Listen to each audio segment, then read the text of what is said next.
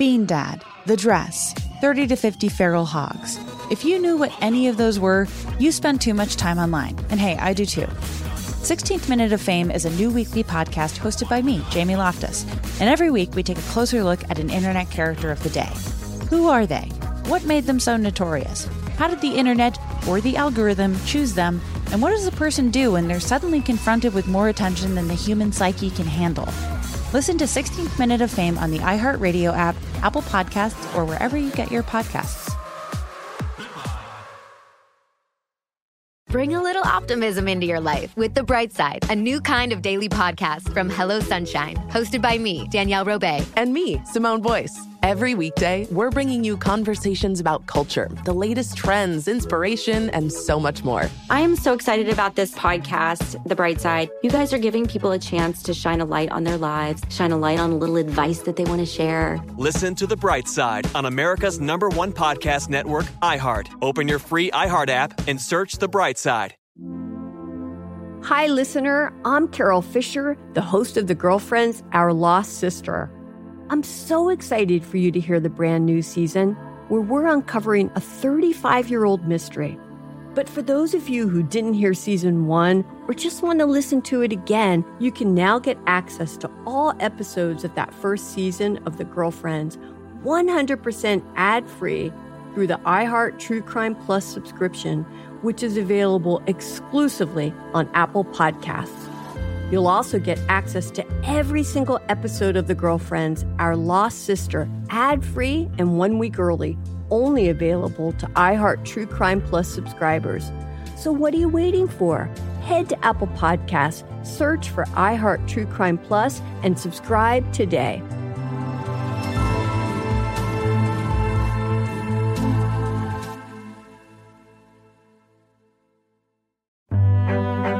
Hello, and welcome to Cool People Did Cool Stuff, your weekly reminder that only good things have happened in history. Nothing bad has ever happened in history.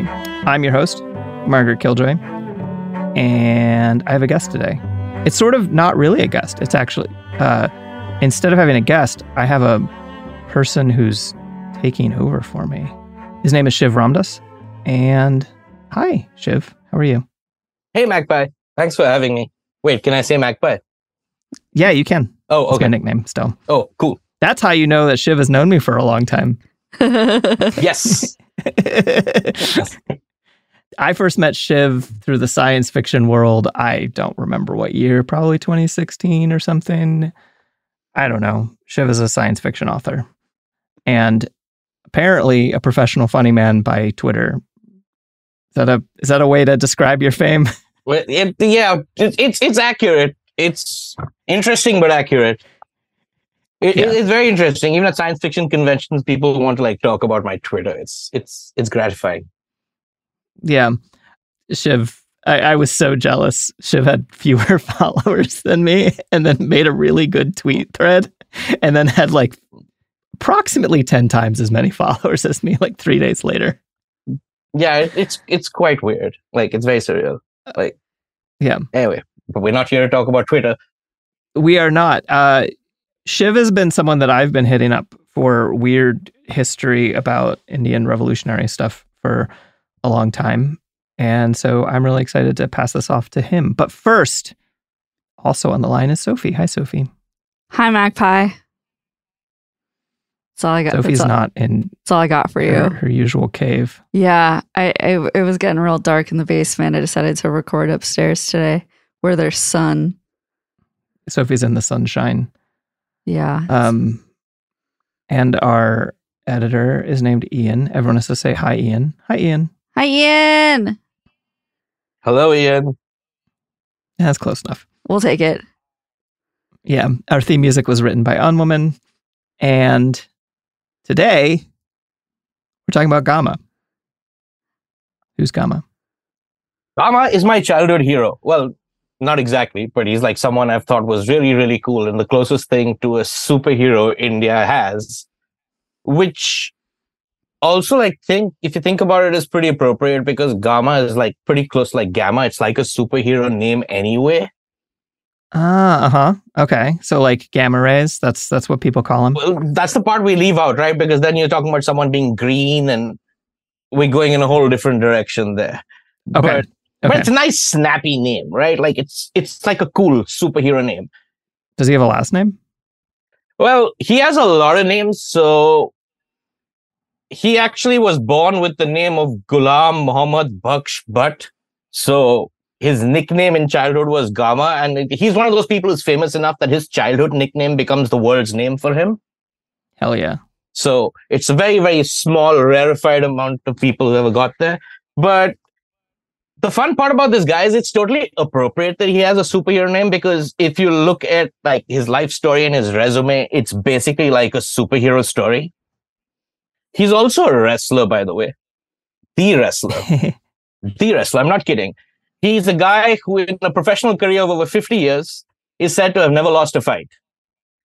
This is a sport where everyone has a narrative of their own, everyone has a favorite of their own. Sometimes mm-hmm. everyone has a winner of their own.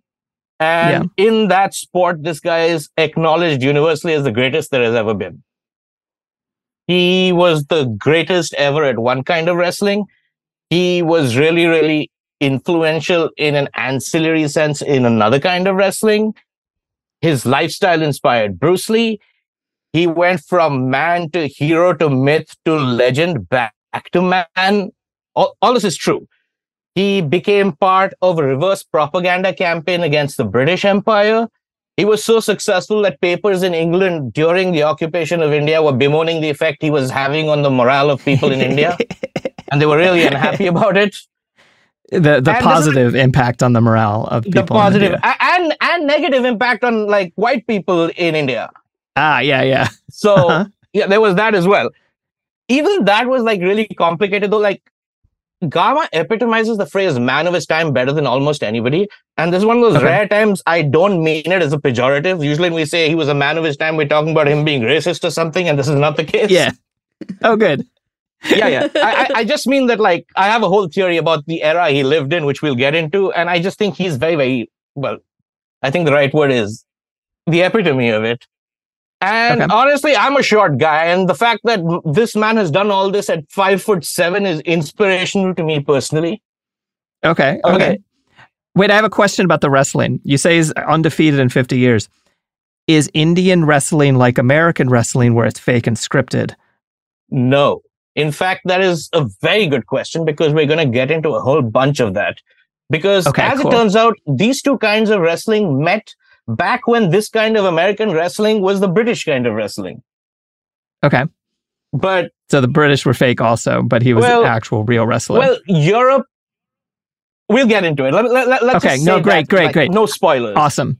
I just want to know because, like, if we're like the undefeated wrestler, I'm Right. like the guy who was cast as the winner every time. Like, but uh, actually winning a competition of sports is cool. Okay. Well, Mhm. put it this way, right? Like it's the best thing I can say about this is like there's this saying in India. I think it's by Pavan Khera, but don't quote me on the quote. is that in India, whatever is true, the opposite is also true. And okay. the thing about like things like true and false for a podcast, especially of this nature, and like talking about these things, is to put them in their proper context is actually like way harder than it sounds because essentially that time period, like between the late 18th and about like early to mid 19th century, sorry, a Mhm. late 19th, early to mid 20th century, Mhm. is it's just a really wonky period of history if you think about it. Yeah. It's it's like a time where we actually went from so like put it this way. When Gama started his career, you if you wanted to follow a match, you had to hope that someone sent a correspondent to wherever the fight happened. hmm And then that person would telegraph back to you in Morse code or whatever his summary of what he saw, and you would read about that in the paper locally. Yeah. By the time he retired, you theoretically could have watched him live on color TV. That's cool. That yeah, 50 year career is hell yeah. Okay. And that's a lot actually for 50 years. If you think about the history of like humanity, like Yeah. that amount of change in the verifiability or the veracity of information, let's put it that way, is a lot. Mhm. Like prior to times like that, essentially when you talk primary sources, you're saying, I believe the person who wrote about this. Yeah, yeah, By the end of it, you're saying, I have to see pictures or it didn't happen. yeah. So that it's just a very interesting time in that context. So in terms of there are lots of times during our conversation where we're going to end up at the point of like there is this version of events and there is possibly this version of events and the truth could be anything in between these two. Oh, I I love that shit. That's what. Yeah. Yeah. Yeah. It's all about it.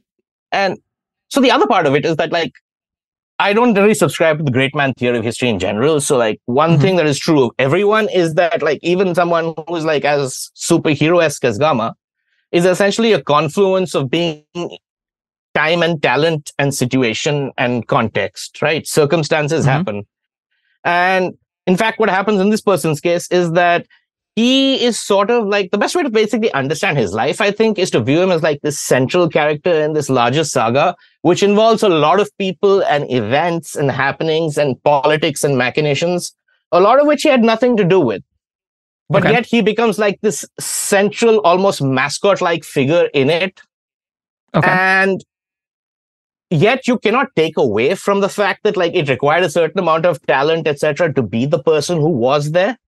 But Yeah, yeah. But no one is like the writer of the entire history they figure in, so to speak, right? Yeah. So essentially, what we're going to do now is we're going to like hear a long chronological story in which Okay. this man shows up at various points. And I'm in no way suggesting that he's some kind of Desi Forrest Gump, but he was there when a lot of really interesting things happened. Okay. Cool. And he does sort of, in his own way, influence a lot of these events. So let's begin with what he did or who he is. And I think another way we have to like look at this to kind of kind of make sense of the whole thing is that if you want to understand Gama, you've got to actually mm-hmm. understand like the time and the events they were in. Mm-hmm. And to do all of this, you basically have to understand the guy's life. And to understand the guy's life, you basically have to understand a little bit about what his life was about, which was wrestling.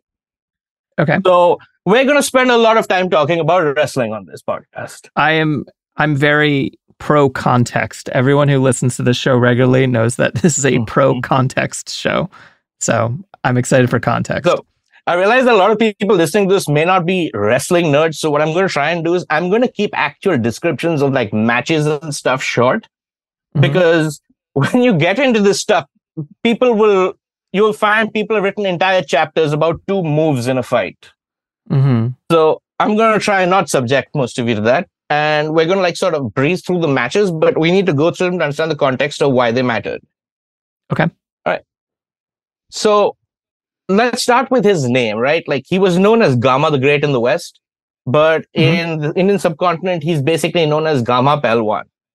And Pehelwan is essentially a practicer of Pehelwani, which is Okay. the style of wrestling we have in India that Gama was a practitioner of. And from the name, it's pretty clear, right? Like you can't really separate this guy from wrestling. So we're going to have to go through one to get to the other. Now, So it'd be like if his name was like Gama Karate or whatever. yeah, exactly. Karateka, Okay. so to speak. Like, yeah. and Okay. the word Pehelwan itself has like a deeper meaning. It means like strong man, but it also has like a deeper context, which I'll get into. Wrestling might actually be the oldest competitive sport we have, along with racing, like foot racing. It is probably the oldest sport. Like I'm sure the foot race is right up there, but wrestling is pretty much there. The thing about wrestling is though it's a word that actually covers like an entire spectrum of sports, and a lot of them are extremely different, but they have like some kind of common thread throughout them. hmm So, for instance, you know, you have freestyle wrestling, you have catch as catch can, you have Greco-Roman, you have Pehlwani, and of course, you have professional wrestling, which is the kind we just talked about in America. It is called Yeah, yeah. professional wrestling. I'm a fan, by the way. I think it's like a fantastic art. Like it's oh, just oh yeah, no, totally. Yeah. So it's theater. Theater's I- I- great. I- absolutely, and like those guys are great athletes. It's just like yeah. their objective is different from anyone else, and Yeah. if you've watched a lot of wrestling, I you can see why it exists because like a lot of like actual wrestling can be supremely boring if you're not really into it. Yeah. Anyway, I Um, mean, I okay, so it's interesting to me that wrestling, it makes sense and it makes me feel good about humanity that wrestling is probably older than stand up and punch each other in the face back and forth, which is what I would have first come up with. If someone were to ask me what the oldest sport is, I would have guessed boxing. And it makes me happy that the foot race and wrestling predate. And now I say this as someone who is, I, I, know a little bit about boxing and I don't know as much about wrestling. I, I um, think it's very interesting in the sense of like, even if you remember, like when you were a kid and you got into like a playground fight, yeah. there is something different when someone is sitting on your chest and smacking you as opposed yeah, to like true. when they just like get you from a distance. Yeah, that's true. And so I can see why it happened first. You yeah. know what I mean? Like also it's just like it's more about control and less about destruction. I'm not trying to make a a statement about the sports, but the concept of stand here and punch each other in the face versus like who can physically wrestle to the other to the ground and dominate. I don't know, whatever. Anyway, okay. Yeah, I don't know enough about boxing to like get too deep into that, but I, I totally yeah, agree with know. you. There's yeah. there's like a whole there's like a fight, boxing fans fight, are now mad at yeah, me. A fight podcast could probably like do a whole series on like this whole thing. Yeah. Okay, so Anyway. So what style is he? So he's doing this particular style. So he's doing the style which is called Pehlwani. Now, Pehlwani, even among all the styles of wrestling, is like it's really, really fascinating. Partially because like its history is barely documented in English except by a few people. And mm-hmm. anyone who's like interested in what we talk about today, I encourage you to read S. Majumdar. He's like the probably the greatest historian in the history of Indian wrestling. Pehlwani. Could you say his name slower? Because people uh, are going to ask me. His name is Majumdar. S. Majumdar. Okay. You could also read this guy called Joseph Alter, who's an American professor, I believe. And there's also this English writer called Graham Noble, who's done a lot of really good work. Okay. In fact, uh, a lot, some of what we discussed about Gama in England has been beautifully documented by him in the series of essays called Lion of the Punjab, which okay. which essentially goes deep into Gama's time in England. Okay, which we're going to learn about. Which we're going to learn about. Now, oh, yeah. now Pehlwani has this long history in its own right, and yet it's extremely interesting that it itself is like a combination of like two even older styles almost. So, mm-hmm. so you know, like Indian Malla Yuddha at some point met Persian Kushti and it became what we now know as Pehlwani. Till today, Kushti from Kushti is the Hindi word and the Urdu word for wrestling. Okay. So it is basically almost one thing. Now, in India also, obviously you had, you know, the history of gurukuls in a certain manner of like traditional education. There was the Akhada, that's a system that's been around from like 500 and something CE, 537, I would say. Okay. Wait, what's Akhada? I don't know what this it, is. Yet. It's it's basically like a live-in ashram or school for martial arts. Like think of it as a dojo where oh, you live and work. Like you don't okay. just go home, you like live there and serve the master as well as, you know, that whole thing. Yeah. So at some point this merged with like how wrestling uh, and Pehlwani wrestling. So now wrestling in India is essentially conducted through the Akhada system. Okay. Which. So if you want to become a wrestler, you go live at your school. Among other things, yes. Like, so if you take, I think the best way to actually picture Pehlwani for those who haven't encountered it is like, we're, we're going to sort of quadrangulate from other things. So if mm-hmm. you take like the, the tradition and the ritual of sumo and yeah. you take like the straight up intensity of like mixed martial arts. And if you take like, you know, that all those stereotypes you have of warrior monks from Shaolin, and you take mm-hmm. like all the theatricality and, you know, the histrionics from professional wrestling, and you married them all into one bastard child, you would probably have Pehlwani. Wait, this sounds like the best sport in the world. It, it, it's incredible. It's incredible. it sounds awesome. Oh, it's incredible. And if you watch, if you ever watch a fight, like you'll see the similarities to sumo almost immediately. Mm-hmm. Like the participants will approach each other, they'll salute each other, they'll come through the crowd. The mm-hmm. arena is basically just like this mud ring. And you know, they'll they'll rub mud over themselves and stuff. They'll rub their hands in mud and then they'll start the fight. Mm. The referee is basically mostly there to prevent illegal blows, like you can't kick to the groin and things like that. And the objective is basically pin the other person's shoulders for the count and you win. And it's really okay. that simple, except that it's not, you know, like bouts can go on for hours. Like, and Hell rules yeah. can, and rules can vary a bit with tournaments. Like sometimes it'll go on till there's a victor. Usually there'll be like a set time, and by then you haven't figured one out, it'll be like a draw or something. Okay. But with nuances, that's the situation. And like with all things wrestling, there's a lot more going on like beneath the surface. So just for instance, like to give you an example of like like just take the surface, the literal surface these guys fight on. Like I called it like a mud earthen ring, but the earth is prepared like with great amounts of care, almost like a zealotry, like the right amount of oil, milk, water, spices will be added because it has to be uh-huh. soft enough that someone can fall on it repeatedly and not get some lasting injury. But it has to be hard enough that feet will find purchase and they won't slip. Okay.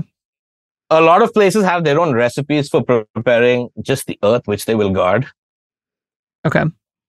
So essentially, what I'm trying to say is that, like, if you decide to become a wrestler, like, it's not a career choice, it's not a lifestyle, it's like your whole life. You will go there, you will live, you will work there, you will clean the place, you will learn to prepare, you will train. Like, the training is a thing all by its own. Like, they use these rustic training techniques that they've used for literally hundreds of years. hmm They use no modern equipment till today. Like, you won't find a single dumbbell, barbell, or traditional weight in the place. You Okay. might find a tractor tire. All right. All right. Some some know, concessions to yeah. modern CrossFit. Right. Uh, like their traditional thing is they they have something like a donut which you wear around the neck while doing squats, which is made of stone Hell or whatever. Like the endurance and intensity training is actually like extremely hardcore, as we will see.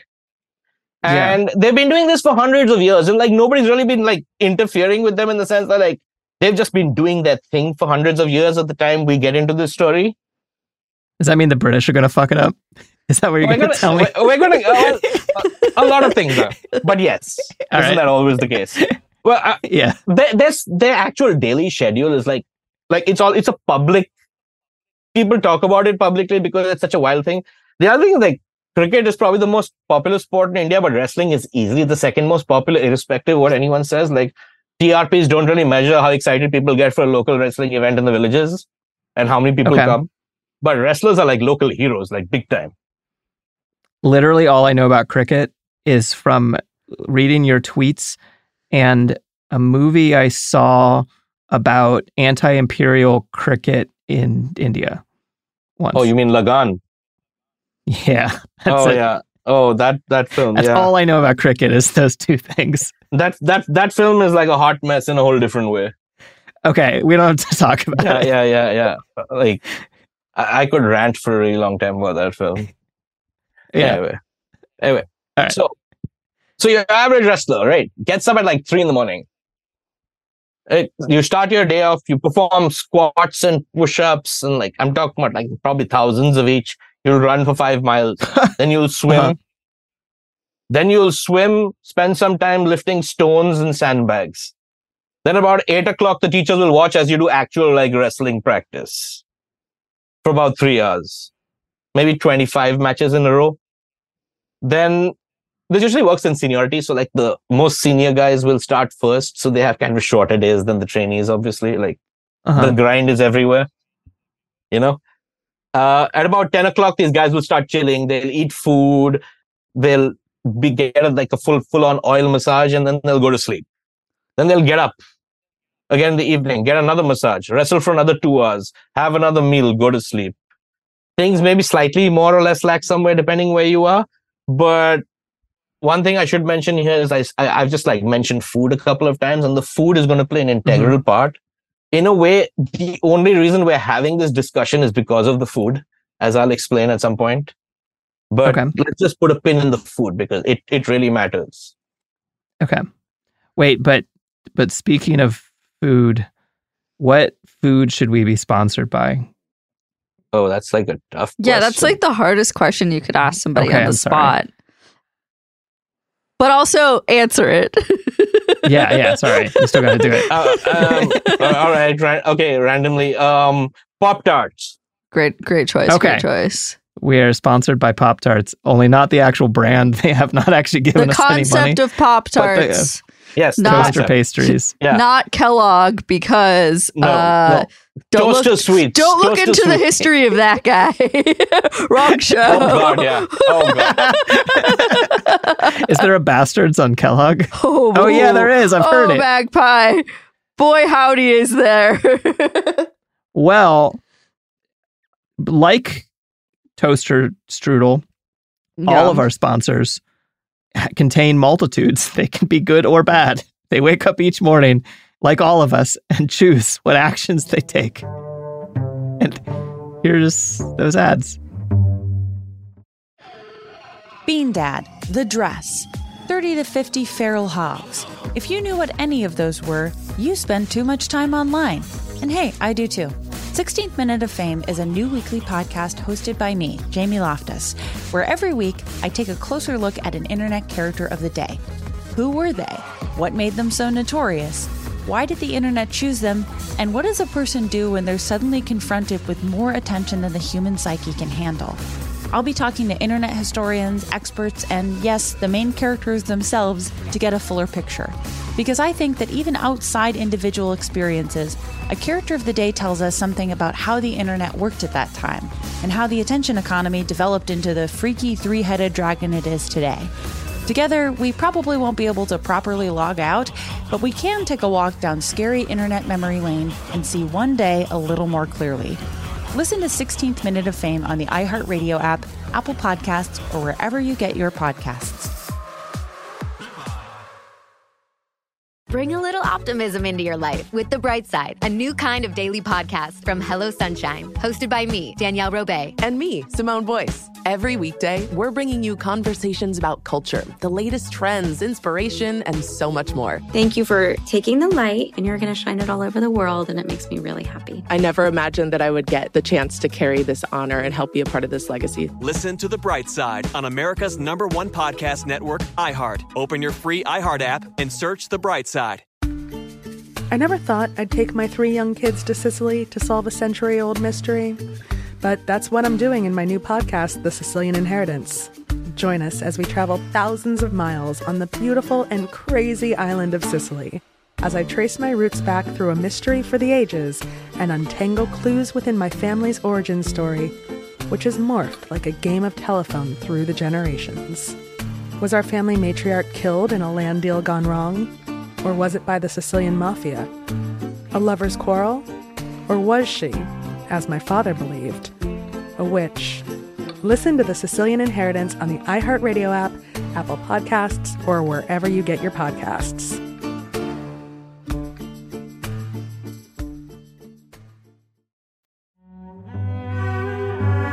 And we're back. And we are learning about food. Well, we put a pin in food. I'm just kind of hungry is what's happened. I've realized. I um yeah. You need a you need a you need a pop tart. I know. I wish I had Pop Tarts. But not actually a Pop Tart. No. yeah, I- yeah, no, uh, a non Kellogg brand, an No, off people brand. people there's really cool recipes to make homemade pop tarts. Oh, really? and yeah, then there, there a lot of them are vegan too, Magpie. Ooh. Excellent. Okay. For later. Okay. So what, what are we learning next? All right. So, so we were talking about the culture of wrestling and the kind of lifestyle and about uh, Pehlwani in general. So Mhm. the thing is, like the popularity of the more accomplished guys, like you cannot understate it. Like they, it's and especially the time we're talking about, they were like local and national superstars. Mhm. For one, culturally, like the wrestler has generally been like kind of a folk cultural local hero, and you know, like the that whole like perception of them as like a warrior monk who's like this noble person who will stand up for right, protect the weak and innocent from forces, etc. Like that whole thing was very much existent. It's gone away now, but Okay. you still see, like it is not a coincidence that when the big TV TV version of the Ramayan was made, the choice of guy to play Hanuman, and for those I don't know who these. I'm sorry. so Hanuman is like the monkey god. He's known as an ascetic who is like again someone who does a lot of really cool physical superheroish things in the course Okay, of the yeah. Ramayan. But you know, he himself never married. Like he was just devoted to his guru, who is like Lord Rama and that kind of stuff. So he's again Okay. the vision of like the noble warrior monk in the context of the Ramayana itself. It is not a coincidence Yeah. that the guy chosen to play him in that was Dara Singh, who was essentially another really super famous Pehlwani wrestler. Oh, awesome. Okay. So there's that overlap. So wrestling has had its effects on Bollywood back and forth over the years, and we will touch upon some of those. Okay. As well. Uh, I'm making a lot of promises, but I'm going to keep all of them. All uh, right. No, this yeah. is it, your fiction writing is showing. You know, you that's what you you do. You like lay the groundwork. No, I'm excited. Yeah. So another part of this is that uh, Pehlwani, like, it really, in a big way, was promoted by a lot of Mughal emperors, and not least of all, like the guy at the very top of the food chain. And I'm talking Babur, who founded the Mughal Empire. Uh, I I am completely ignorant. Can you tell me roughly when that was? Oh, the year. I think I think the year. Just like talk- rough with with centuries. I, I don't know anything about. So if I know, uh, know very what, little I, about Indian history. I'm sorry. Yeah. So the Mughal Empire was founded. Was it like either twelve or four or fifteen something? I think it might be okay. 15. First Battle of Panipat. But okay. Now I feel bad for putting you on the spot. oh no, it's fine. It's fine. I actually feel bad. I used to like know the exact year, and I have somehow forgotten it. So I need 1526. Yeah, I had it on the, uh, on the tip of my tongue okay. there. It was 1526. I should have gone with it. You know, it would look cool. I know. Opportunity. We just we could do it again. yeah, yeah. so I said 15, so 1526 was the year. Yeah, yeah, As I said totally. all along. Yeah. All right. yeah. So, so that's when he comes down from a place called Samarkand. So essentially, Babur claims lineage from both Genghis and Timur on okay. either side claims being the operative word? I am going to be the stand in for the American audience that doesn't know anything about this. Well, who are they? Okay. okay. So, Genghis Khan? I know Genghis Khan is. Okay, you know Genghis Khan, right? Okay, so yeah. another real scourge, so to speak, according to some people, and he was like a pretty mm-hmm. ev- evil guy in a lot of ways, especially to places he took over, was a guy known as yeah. Timur the Lame or Tamerlane, depending on where you learned about him. They're also okay. consider two of the great uh, Mong- Mongol conquerors of all time of the Mongol Empire. Oh, okay.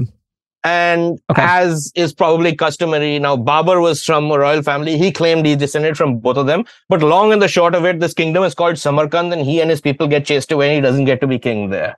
So, okay. at, so Babur decides, I will go and found my own empire somewhere. And the somewhere he finds is all the way down in India, where he defeats this guy called Ibrahim Lodi to take over the throne of Delhi and found what came to become the Mughal Empire. Okay. So Babur is actually that super rare empire, empire, I'm saying emperor, who is genuinely a tough guy and leads his guys into yeah. battle himself and stuff like that. And Babur also had old a really, yeah, he's also old school in the sense that by virtue probably of being a leader on the battlefield. He understands the value of theatrics and messaging and propaganda. So, okay. for instance, when on the on the eve of the Battle of Panipat, where he's going to face Ibrahim Lodi and all, you know, and he is definitely the underdog, let's say, in this fight. He's come all the way, mm-hmm. he's facing this big ass established emperor of India. And what happens is this is how the story goes that Babur used to enjoy a good drink. So what he does is he has all these many fancy drinking vessels made of gold, silver, emeralds, whatever, whatever. and he gets his army together and he tells them that if we win this battle, I will never drink again. And I'm so sure we'll win this battle. I'm going to smash all my drinking cups right now in front of you all.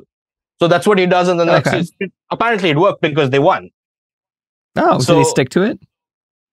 I, I'm not sure, but I think he did because there's not too much talk of Babur drinking after that. But then he was Hell also yeah. emperor of India and he could excise whatever he wanted. So Yeah, that's true. like choose choose your story. Yeah. Anyway. Okay. And on so this guy actually if you think about it is a perfect match for wrestling with its combination of actual toughness and theatrics yeah and he's said to have been like super enthusiastic about it to the point he used to participate himself and okay. he was apparently really good but the same accounts, many of them also say that Babur could tuck a man under each armpit and run so fast that no one could catch him. So you should decide how much of this you want to believe. Is this like Mark Zuckerberg who hires fancy MMA fighters to oh. pretend like they're teaching him, and then he does so, videos where he's like, I, I don't know where he's works. pretending to fight. Like, I, I don't know how this works actually, in the sense that uh, do you remember this Roman emperor called Domitian? I think he was called. It so, makes you. I also don't know the names of the Roman emperors either. Now, so this guy actually feel like it's very sad we don't talk enough about him because Caligula mm-hmm. gets like such a lot of the press yeah. about being like the psycho emperor. Caesar, Which one whatever. like fought the sea? I'm gonna get everyone's gonna oh. be so oh. mad at me that I don't oh, know any no, of this fucking history. That, I haven't gone this that, far back yet. Wasn't it Canute who fought the sea? I don't I don't know. I took three years oh, of Latin. No. I don't know how to say. Okay, anything. maybe not. Maybe not. Uh, but Domitian used to take part in okay. the races in and he okay. a bunch wait, of races. wait, you told me at the beginning that if we're getting completely off track, we should we right, should go right. back. right. Okay. Wait. Wait. Not Domitian. We're here to talk about. If we're talking about Caligula, we're too far gone. this is true. This is true. All right. So Babur was a great ruler.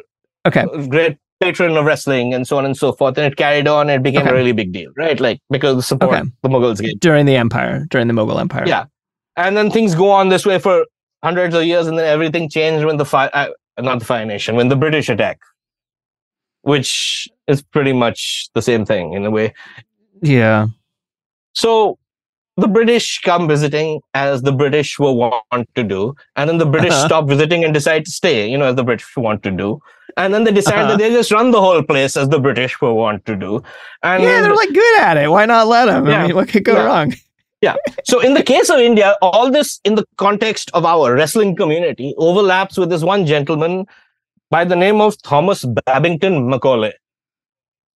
That is the most English fake name I've ever heard. Yeah, yeah. And he's an interesting character in the sense that he's a Whig. So the Whigs were generally reformists.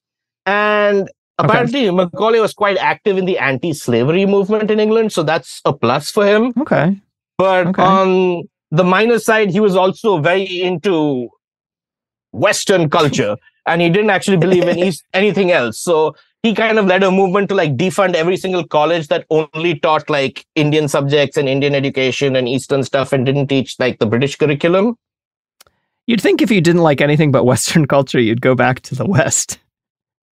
But that's actually like very much a British thing I've noticed. And I notice in their pop culture till today, like till mm-hmm. today, like shows made in 2022 will talk about like communities that live in France, like in rural France, and judge local French people because he doesn't come to the pub. Well, well, why should he come to the pub? Like, go back to England and go to the pub, no? yeah, totally. Like, like you, you want to move everywhere else and make it your island. Like, I don't understand this trip. Yeah. Uh, for, fortunately, Americans didn't inherit that from the British. we totally aren't famous like, for that either. Right. like, well, Americans kind of went the other way, right? Americans go everywhere and say it's better at home. Yeah, yeah, that's true. Well, Anyway. Okay, so so the okay, British show so now, up.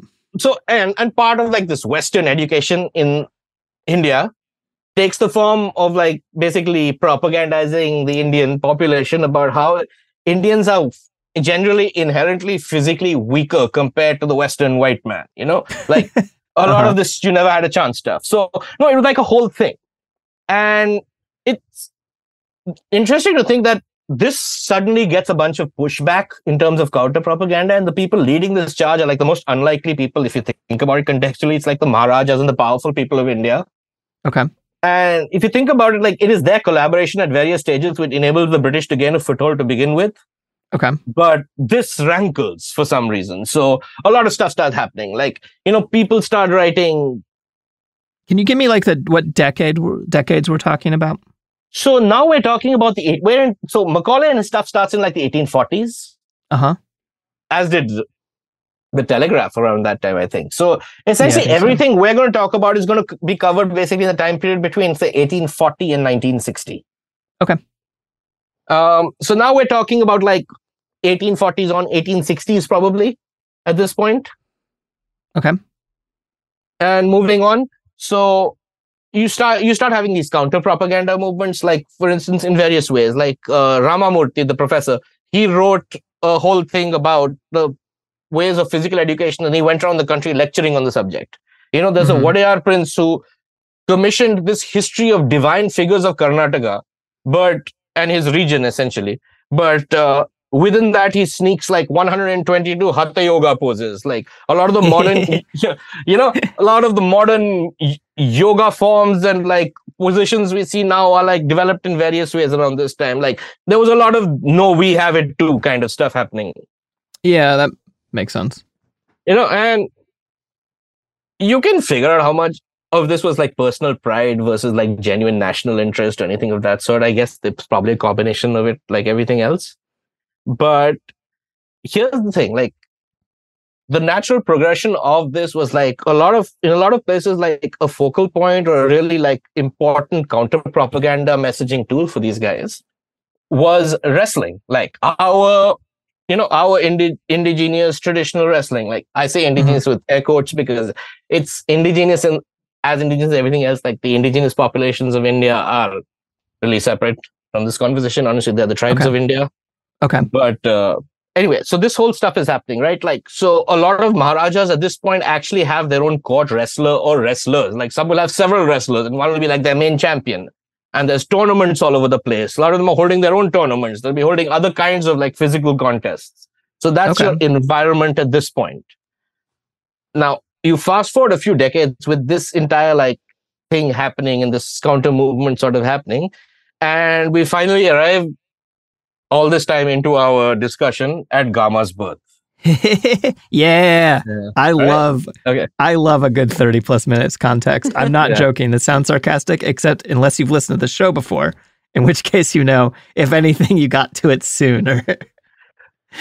S- oh, Well, well, a lot of this is still context at this point. Now, Okay. now, as is typical for Gamma and for the era, really, we have three separate years which are given as his year of birth. So even for this most yeah. basic of facts, you get to choose 1878, 1880, and 1882. These are the three years generally given. Okay. Or the Definitely an even gen- year. That's what's important here. It's definitely even year. Usually 1880 is taken as the year, although, you know, the fact it lies neatly between the other two. And like, if you take it as the year, the fact that we know for a fact Gama died in 1960 means that everything, his age, death year, birth year, everything becomes a nice round number. So I'm sure Mhm. that helps with the convenience. yeah. And it's so convenient that I'm going to do exactly that and say he was born in Great. 1880. Great. I can't believe there was any doubt. Yeah, yeah. So when he was born, his name was Mia Ghulam Muhammad Baksh Bhatt, as I said. You know, he was from a Kashmiri Muslim family. And they were settled at the time, I think, in Datia. His father was like his whole family. He was born into a family of wrestlers. How um how common I only know a little bit about the religion. I know there's a lot of religious tension in India at various points. Like how common is how common is it how likely was it that he was from a Muslim family? Was that like fairly integrated at the time or like Yeah, absolutely. There were lots of Muslims. In fact, like a lot of the leading Mhm. wrestlers in India at the time were Muslims. Okay, cool. So as we'll see, like Yeah. th- th- there's both. Like for instance, on his famous tour to England, there were a lot of Muslims, but there was also a Hindu on the trip. Cool. So Much like that um sports movie that is clearly good and you have no qualms about about cricket. oh yes, yes, that that incredible film. I liked Yeah. the songs. I thought the songs were good. Let's. And I'm not being sick. I like Okay. the music. Anyway, um, All right. so Gama was essentially born to be a wrestler, and I mean that like pretty much literally. He's like Mhm. from a family of Pehelwans. His grandfather was one. His father, whose name was Aziz Baksh, was one. He was a very renowned wrestler. He was the court wrestler, I think, in Datia. His uh, uncle, whose name is Ida Pehelwan, was a wrestler. His brother, whose name I'm going to give you, his name, hi- whose brother, his brother's name is Imam Baksh. Like we should remember that name. It's going to come up a lot. His brother was like uh, is a seriously renowned wrestler. Like if Gama had not existed, this is the guy who we'd probably talk about as the greatest of all time. Okay. So essentially, he comes from a really, really star like star-studded lineage of wrestlers. So the question of what he was going to do with his life, I don't think was in doubt for a second. He's going to do thousands of squats a day. That's what, they, as soon as he was born, Yeah. they were like, Yeah. kid, you're going to do yeah, squats. yeah. Now, having said that, like being born into a family of wrestlers happens to a lot of people, and becoming the greatest wrestler ever has happened to one person. So there's a bit of a gap Okay. there. Okay, fair Uh, enough. They say that like he was obsessed with wrestling from the moment he could talk, Mhm. but uh, he was five years old when they started training him. So I I don't know how much like obsession a five year old actually shows for wrestling. So again, it's choose whether the family decided he was obsessed or he was actually obsessed or whatever at that point. Yeah, he wanted to be a, a paleontologist, but they were like Hmm. wrestling. wrestling. So it the part that's not really debatable is like almost immediately he shows like super great aptitude for the workout part of it, which is all he gets to do. Like the training would start with like any other like any other apprentice, you know, sweeping, cleaning, in time learning to like, you know, prepare like the fighting surface, hmm doing like strength and endurance training, working on like essentially learning the discipline and getting used to like living your life in that super regimented style Yeah. Uh, which is required to be a wrestler before you even become like so for instance like gama never actually wrestled an opponent in competition till he was 15 years old Wow. even though his- even though like so he never competed against someone outside his own training spaces for till 10 years after he started training yeah. so that's how much time he was spent like essentially like you know it's like while you were having fun i was studying the blade yeah he was studying the Yeah. wrestling like Yeah. like literally No wonder. I, I know very little about Gama going into this, but one of the things I know to spoil some part of it is I think a lot of Western wrestlers didn't want to wrestle him. No fucking wonder. yeah yeah Like- it's it's uh, so it, it's fascinating like to like listen to the story and the way it worked and there was this very old joke about golf Huh? like uh essentially like there's this group of guys who like you know they're amateurs and they play at their golf club or whatever Uh-huh. and they play like this four people play you know they team up into a team and you play and they get there there's only three of them one day and they really need a fourth to play Mhm. and there's this guy who they've never seen. He's like, I joined the golf club today. I, I don't know anyone. So they're like, why don't you Mhm. play with us? And then on the way out to play, they ask him, how long have you been playing? And he's like, oh, today is my first day. Uh-huh. So they're like, bloody hell, you know, like this guy's going to ruin it if you're playing with a guy who's never like played before. Yeah. And they go there and essentially like he's so good, like he's lapping them, all of them. Mhm. And then at some point, his partner asked, like, I thought you said you just started playing today. And he's like, yeah, today's my first day. I was learning for 18 years.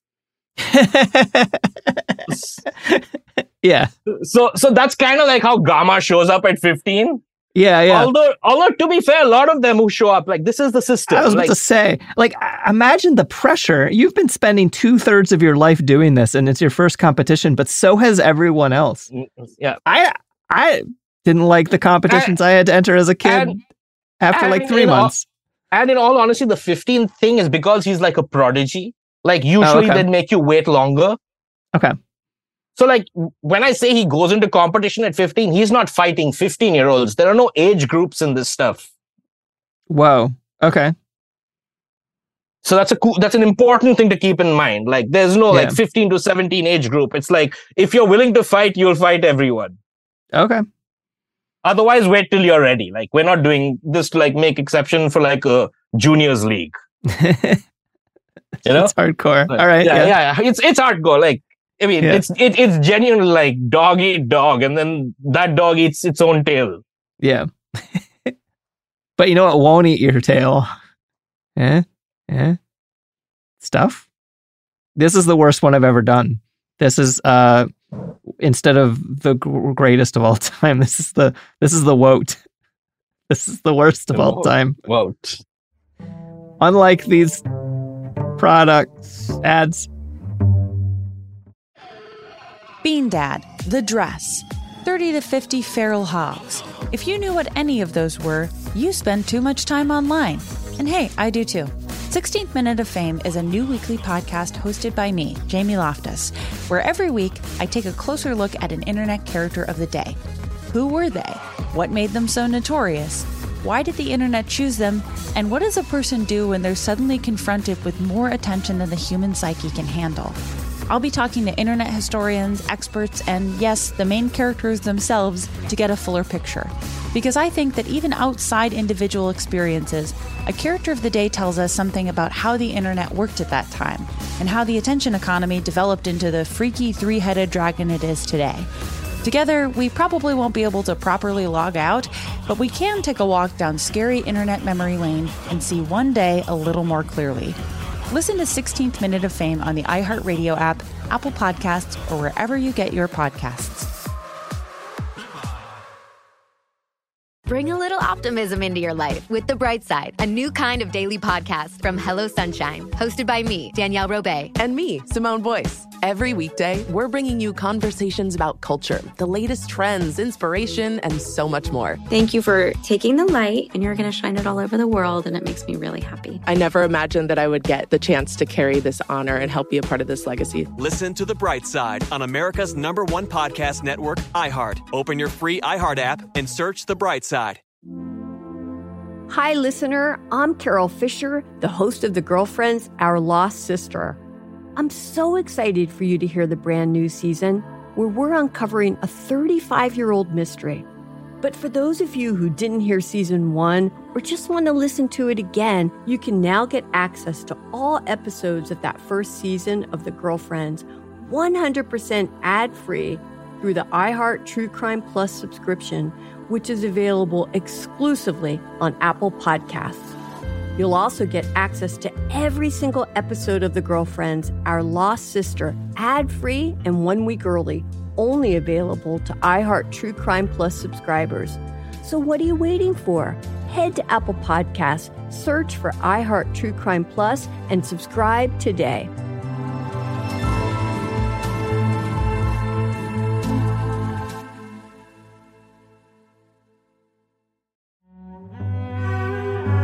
And we're back, and we've all forgotten what came before the ad break. The part where I was talking, we didn't forget about how hardcore this 15 year old is. Okay, so. Okay. So, anyway, so an aspect of like Gama, like the human being, as opposed to Gama the wrestler or Gama the superhero that doesn't get talked enough, is like a lot of his personal life was basically marred by like constant tragedy. Okay. And it starts really early. So, like, his training starts when he's five. When he's about eight years old, his his father dies and okay. it's away from home. And his grandfather takes over his training. And the reason I say this first is because at some point, the decision was made that we to spare this child from dealing with death at such a young age, mm-hmm. we won't tell him that his dad's dead. Okay. Yeah, that doesn't yeah. usually go well. All right. Yeah, it, it went as about as well as you'd expect because apparently like the kid used to sneak out at night and run through the streets looking for his dad. Yeah. Yeah. Oh, and, uh-huh. and, yeah, yeah, it was pretty messed up. Uh, so anyway, the plan to like protect him from the reality of death didn't really work out because a year later the grandfather died. Okay. What are they dying of? I'm just guessing um, tuberculosis. Uh, not uh, not really mentioned. I don't know. Then it must be tuberculosis. It's 19th century. They died of TB. Okay.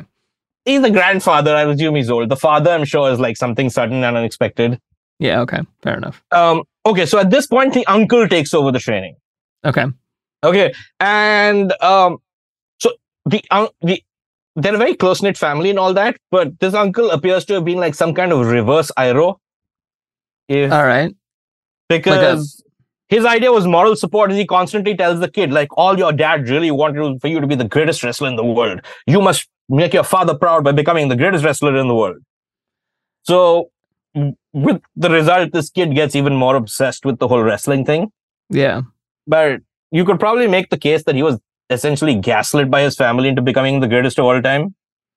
Yeah, it doesn't sound. It also well, sounds like myth making too, right? Yeah. Like you know, like oh yeah, of course, this kid was the most obsessed kid in the world, and that's why he was the best. It's like, you know, I like. I wonder how much that was true and how much that's myth making. You know. Yeah, I mean, I mean, I he was obviously obsessed. He was very good at it, and he spent all his time doing it. Yeah, and I would believe this part of it because like okay. Desi parenting, welcome to. But uh 19th century Desi parenting, I'm sure was even more intense. And I, I get it because like it's the kind of like emotional sort of blackmail that like happens a lot in India. Yeah. But yeah, okay. Uh, again, like I'm sure this happened to a lot of people. Like this was done to a lot of people. Like I think I all the stuff that we discuss around what this person does, I think should in one sense be considered separate from like what this person themselves has done to like end up as the recipient of all this these accolades. It's like mm-hmm. I'm sure a lot of people got gaslit by their family. You must be the greatest ever. Your deceased uncle would yeah, have wanted yeah. only this, whatever. Like, but at the end of the day, I'm not saying working it working is a good thing either. So it's a whole complicated conversation, right? yeah. but I guess it takes a specific combination of like gaslighting and obsession and circumstances and so on and so forth. Yeah. Yeah. Anyway, Okay, so uncle's teaching him. uncle's teaching him, and anyway, so he's always been pretty obsessive apparently about being very good, but now he becomes like super obsessive, and he starts getting this like reputation like locally and like within the community and even in the area of being like mm-hmm. this like legendary level workout warrior. And okay, so at this point, like he's still on a pure plant-based diet, most for the most part, apart from milk. Like so, he's Hell basically yeah. having fruit, milk, and almonds at this point. Like he did not add meat till like several years later. At which point they start having this thing called yakhni. A lot of Muslim wrestlers swear by it in terms of building strength. It's a drink which is made from boiling bones, bones, joints, and tendons. Okay. And anyway, at this point, like our guy is still doing pit digging and stuff like that, you know, which is you turn over the earth ring, conditioning, strength training, etc. And as it mm-hmm. turns out, like these workout habits are about like put him on the map quite spectacularly. Because what mm-hmm. happens is your the Maharaja of Jodhpur has this physical conditioning slash endurance tournament when Gama's about 10 years old. Now, this is the part I've never actually been very clear about, but somehow this 10 year old kid finds himself in the tournament along with about 400 others who are like full grown men. Like, you know, if you're writing the movie, if you were writing a movie, this is the part where he ran away from home to get into the tournament or whatever. Yeah, yeah, totally. Uh huh. Yeah. But he's in the tournament. We know this for a fact. Like, for all we know, Okay. the uncle's like, go show, you know, like, we don't know how it happened, but he's there. all right? Yeah, you And can't it- come home until you win.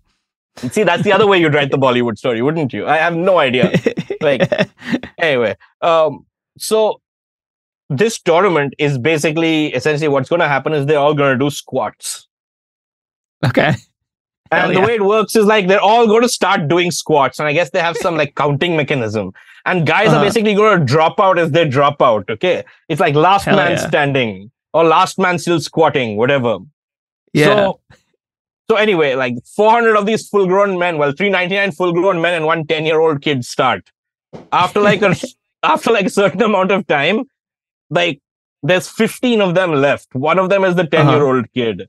At which point the Mara and, and this Maharaja is like blown away. So he's like he just stops the whole tournament and he declares the 10-year-old kid the winner and says, Shame on you men and all that jazz. Holy shit. All right. Yeah. All right. All right. And then he like he takes the kid under his wing. He's like, You will train in my court. All right.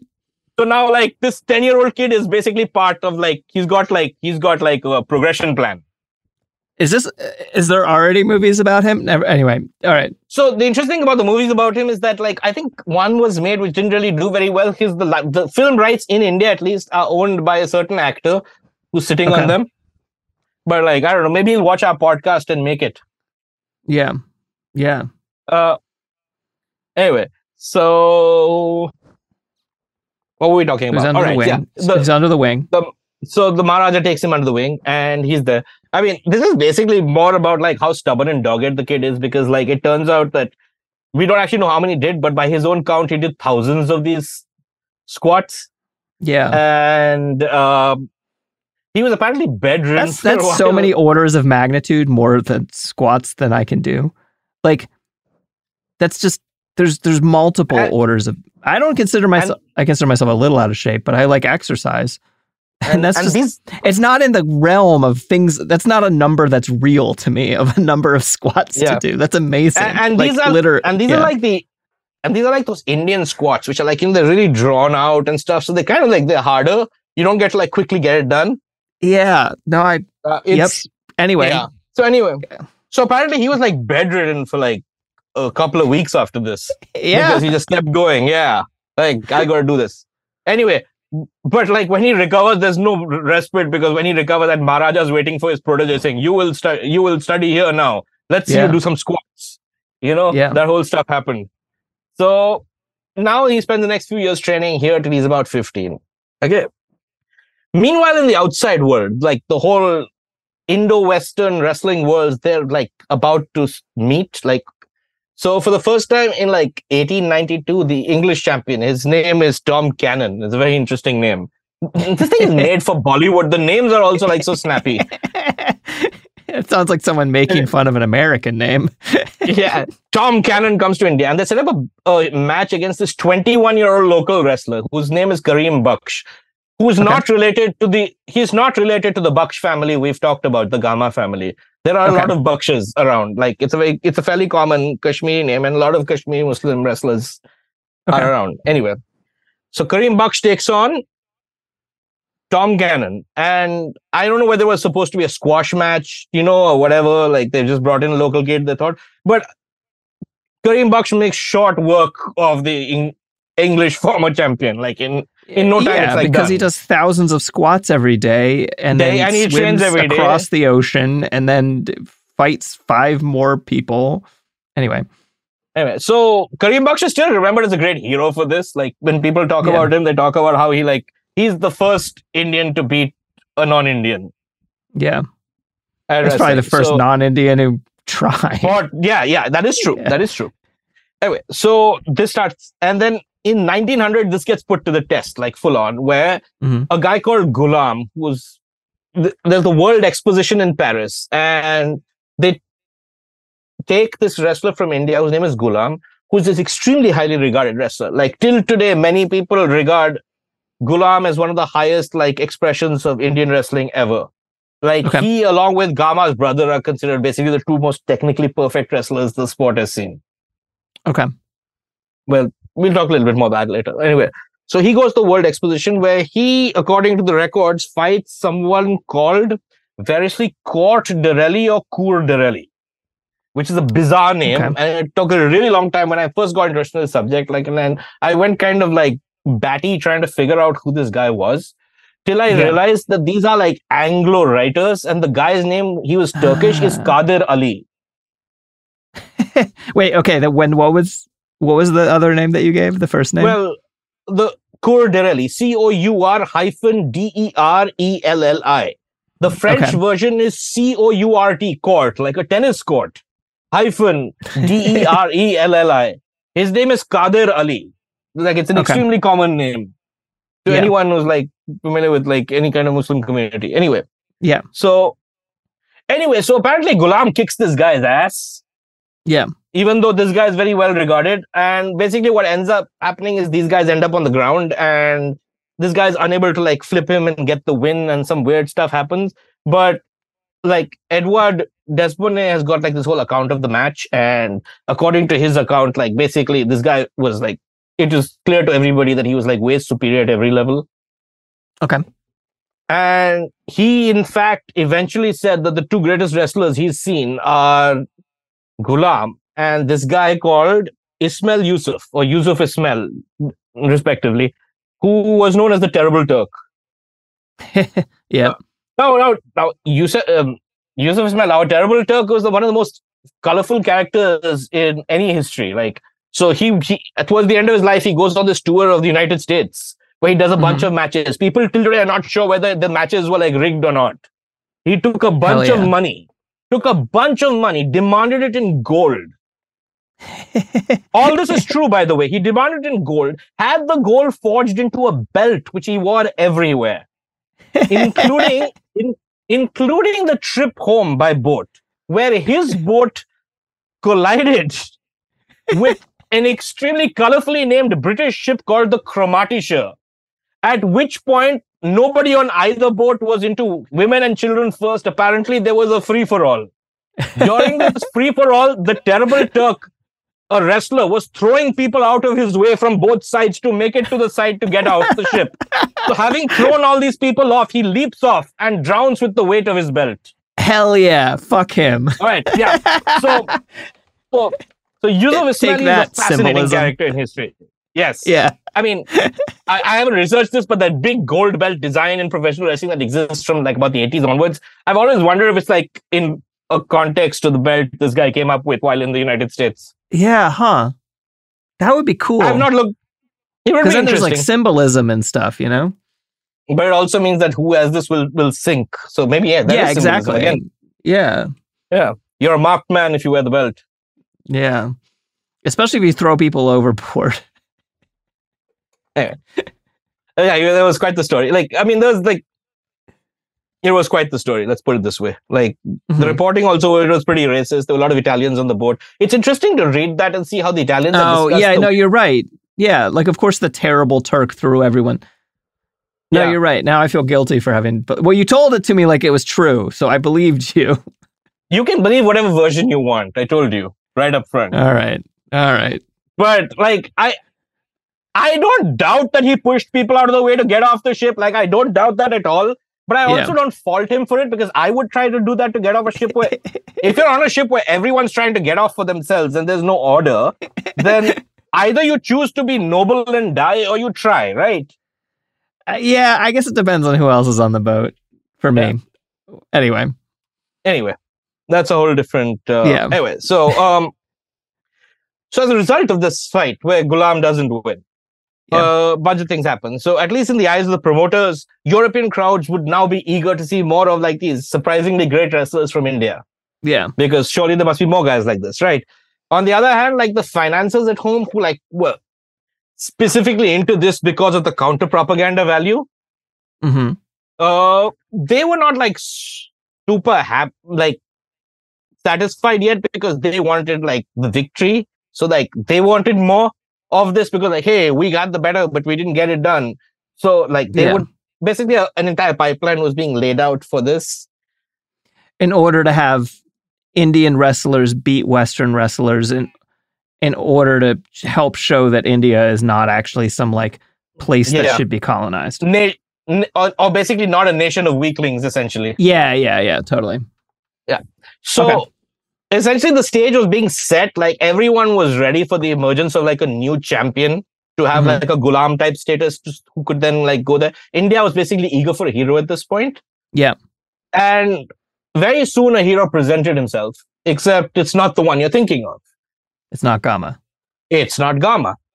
It's this guy called Rahim Baksh Sultaniwala, Okay. who actually trained under Gulam. So he's like Gulam's protege, which helps. Yeah. he was essentially helped a lot by the fact that he basically looked the part very much, much more than Gama, who remember is five foot seven as a grown adult. Yeah, yeah. Uh, whereas Rahim Baksh Sultaniwala was, depending on the source, you believe somewhere between six foot ten and seven feet tall. Okay. And like, there's this famous poster of his where, in you know, giving off shades of Babur, he's posing for it, holding up a guy in each arm, like standing up there, picking up two guys. So Uh-huh. that's like a famous poster of his promotional poster of the time. I've seen it. It's quite Uh-huh.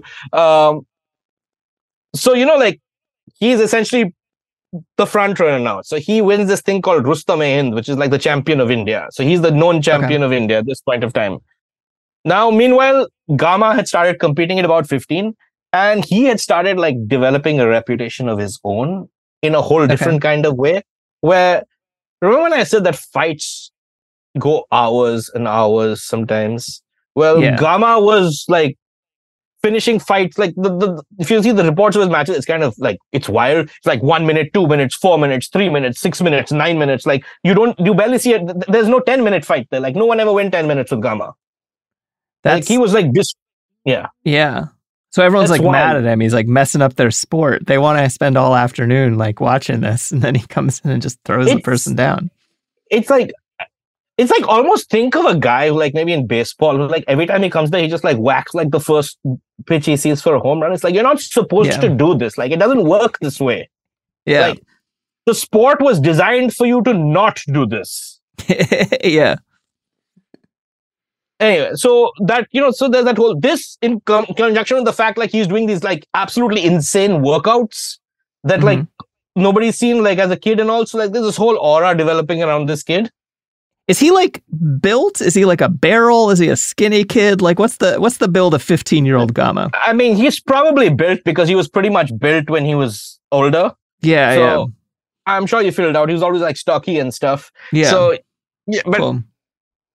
but he's also usually this got a reach and height disadvantage in every fight like in i mean you know boxing right like that stuff is massive Yeah. in all combat sports This is And- exaggerating that I know boxing, but yes, yeah. Okay. All right. Like in I'll take it. terms, I'll take like- it. Expert Okay, so, like, boxer. uh, yeah. So like a really basic thing about like combat sports is that Yeah. like it's almost unheard of that if someone knows what you're going to do, you can just keep doing it over and over and over again to opponent after opponent. And like it's just like nobody can stop you. Like Yeah. it's sort of like if you follow mixed martial arts, like Khabib used to do stuff like that before he retired. Like he was just doing the same thing. In the fact, if you think about it, Khabib's story has a lot of parallels to the Gama story. They trained in isolation for a long time. They came along, and then nobody had a, ch- had a clue what to do. Yeah. And then anyway, Okay. so this guy is doing this stuff. Now all this comes to a head in about 1904 in a way for Gama, where he goes into this tournament and he like destroys everybody in it Okay. like completely and he wins the whole tournament by this point he's basically a court wrestler at datia which is a position his father used to hold okay. Is this the same guy who had taken him under his wing, the Maharaja? I mispronounced that. That's embarrassing. no no that was jodhpur so datia is where he was as a kid where his father was the court wrestler Okay. so he's now the court wrestler back there like he's holding his dad's old position like there's a bunch of wrestlers there and he's like the shining star of their wrestling stable so to speak Okay. And at this point, like now the cries are starting, right? Like we want to see Gama versus Rahim Baksh Sultaniwala for like the national championship. Yeah. Rustam Hind. Like these are the two guys. Yeah. So as the record goes, their their first meeting is at Datia itself. So it's on Gama's home turf. Okay. And some sources say this happened around like as late as I think 1907 is the date. Mazumdar has recorded the fight and it was for about 20 minutes and it was a draw, which in itself is kind of significant for like both these guys. Like apparently uh, the giant went very aggressive and he found that he could not beat Gama, which is unusual for him.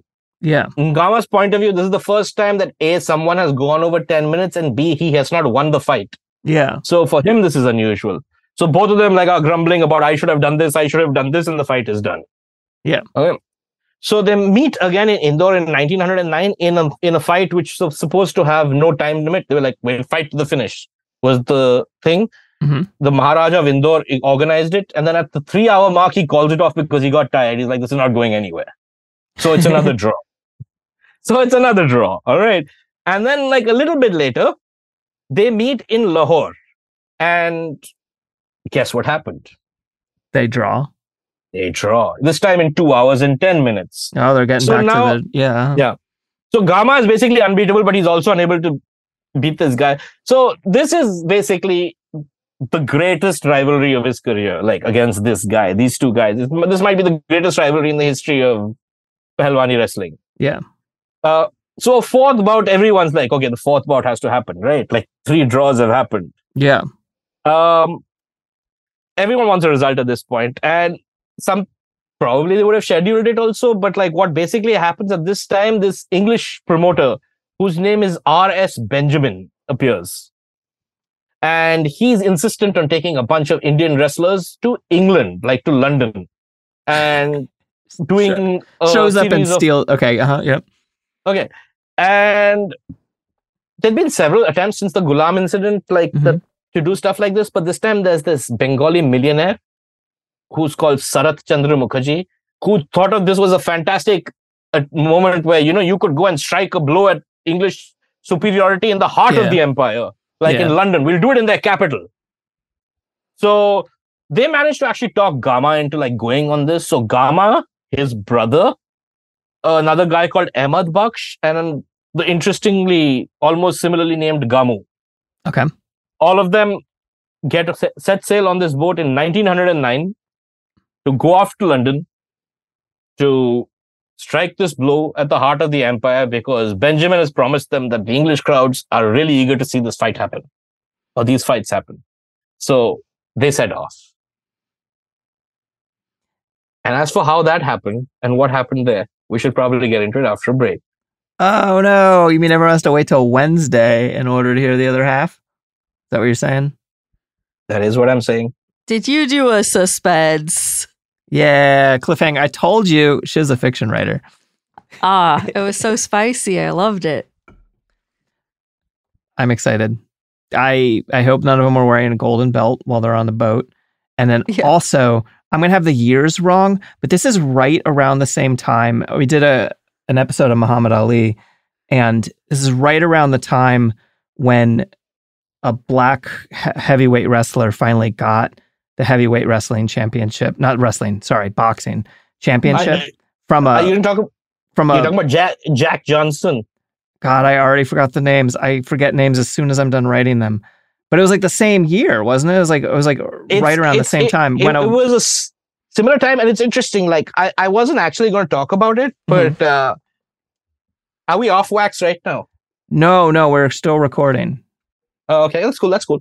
Uh, it's interesting because at one point, like the English audiences, when like these guys weren't getting traction, the Indian wrestlers, hmm the, there was an English paper who started writing about how dare you cheer for a black man, but you won't cheer for brown Indians. And there's a white man writing it, by the way. Yeah, yeah. He's a subject of the empire. He's not even a British subject. Fucking old timey racism. Yeah. Anyway, uh, not speaking of old time. Do you have anything you want to plug here at the end before before people come back on Wednesday? Um, I mean, I don't really have a book due right now. I have some stories out. I have a Twitter. Follow my Twitter if you like stories like these. I'm Mhm. at Nameshiv on Twitter. Okay. Hell yeah. Uh, Sophie, you got anything you want to plug? Uh, you can listen to Sad Oligarch, Cool Zone Media's newest podcast on all the apps.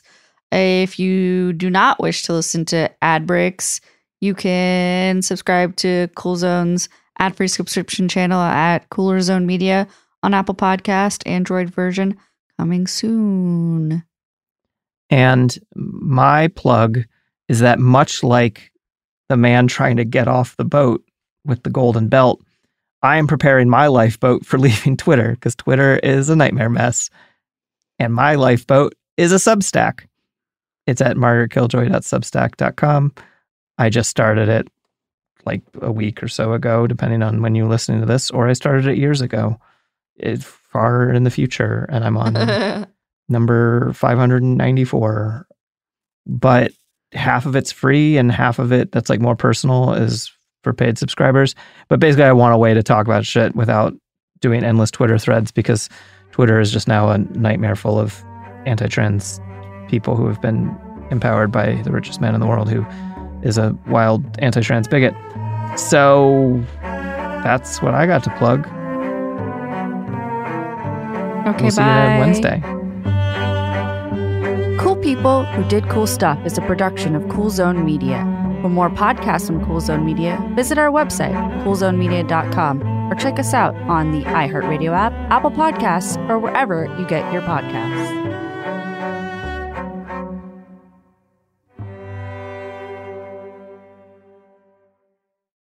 Bean Dad, The Dress, 30 to 50 Feral Hogs. If you knew what any of those were, you spend too much time online. And hey, I do too. 16th Minute of Fame is a new weekly podcast hosted by me, Jamie Loftus.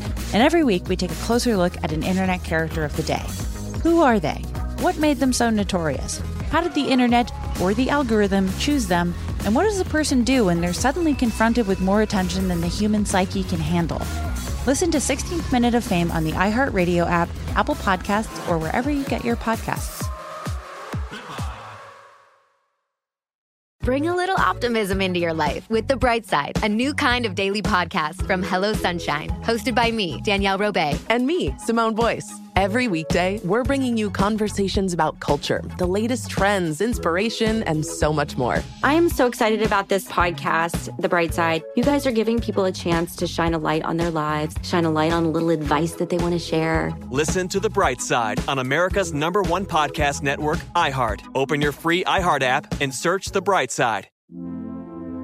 Hi, listener. I'm Carole Fisher, the host of The Girlfriends, Our Lost Sister.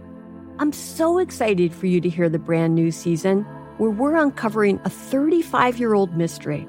But for those of you who didn't hear season one or just want to listen to it again, you can now get access to all episodes of that first season of The Girlfriends 100% ad free through the iHeart True Crime Plus subscription, which is available exclusively on Apple Podcasts. You'll also get access to every single episode of The Girlfriends, Our Lost Sister, ad free and one week early, only available to iHeart True Crime Plus subscribers. So, what are you waiting for? Head to Apple Podcasts, search for iHeart True Crime Plus, and subscribe today.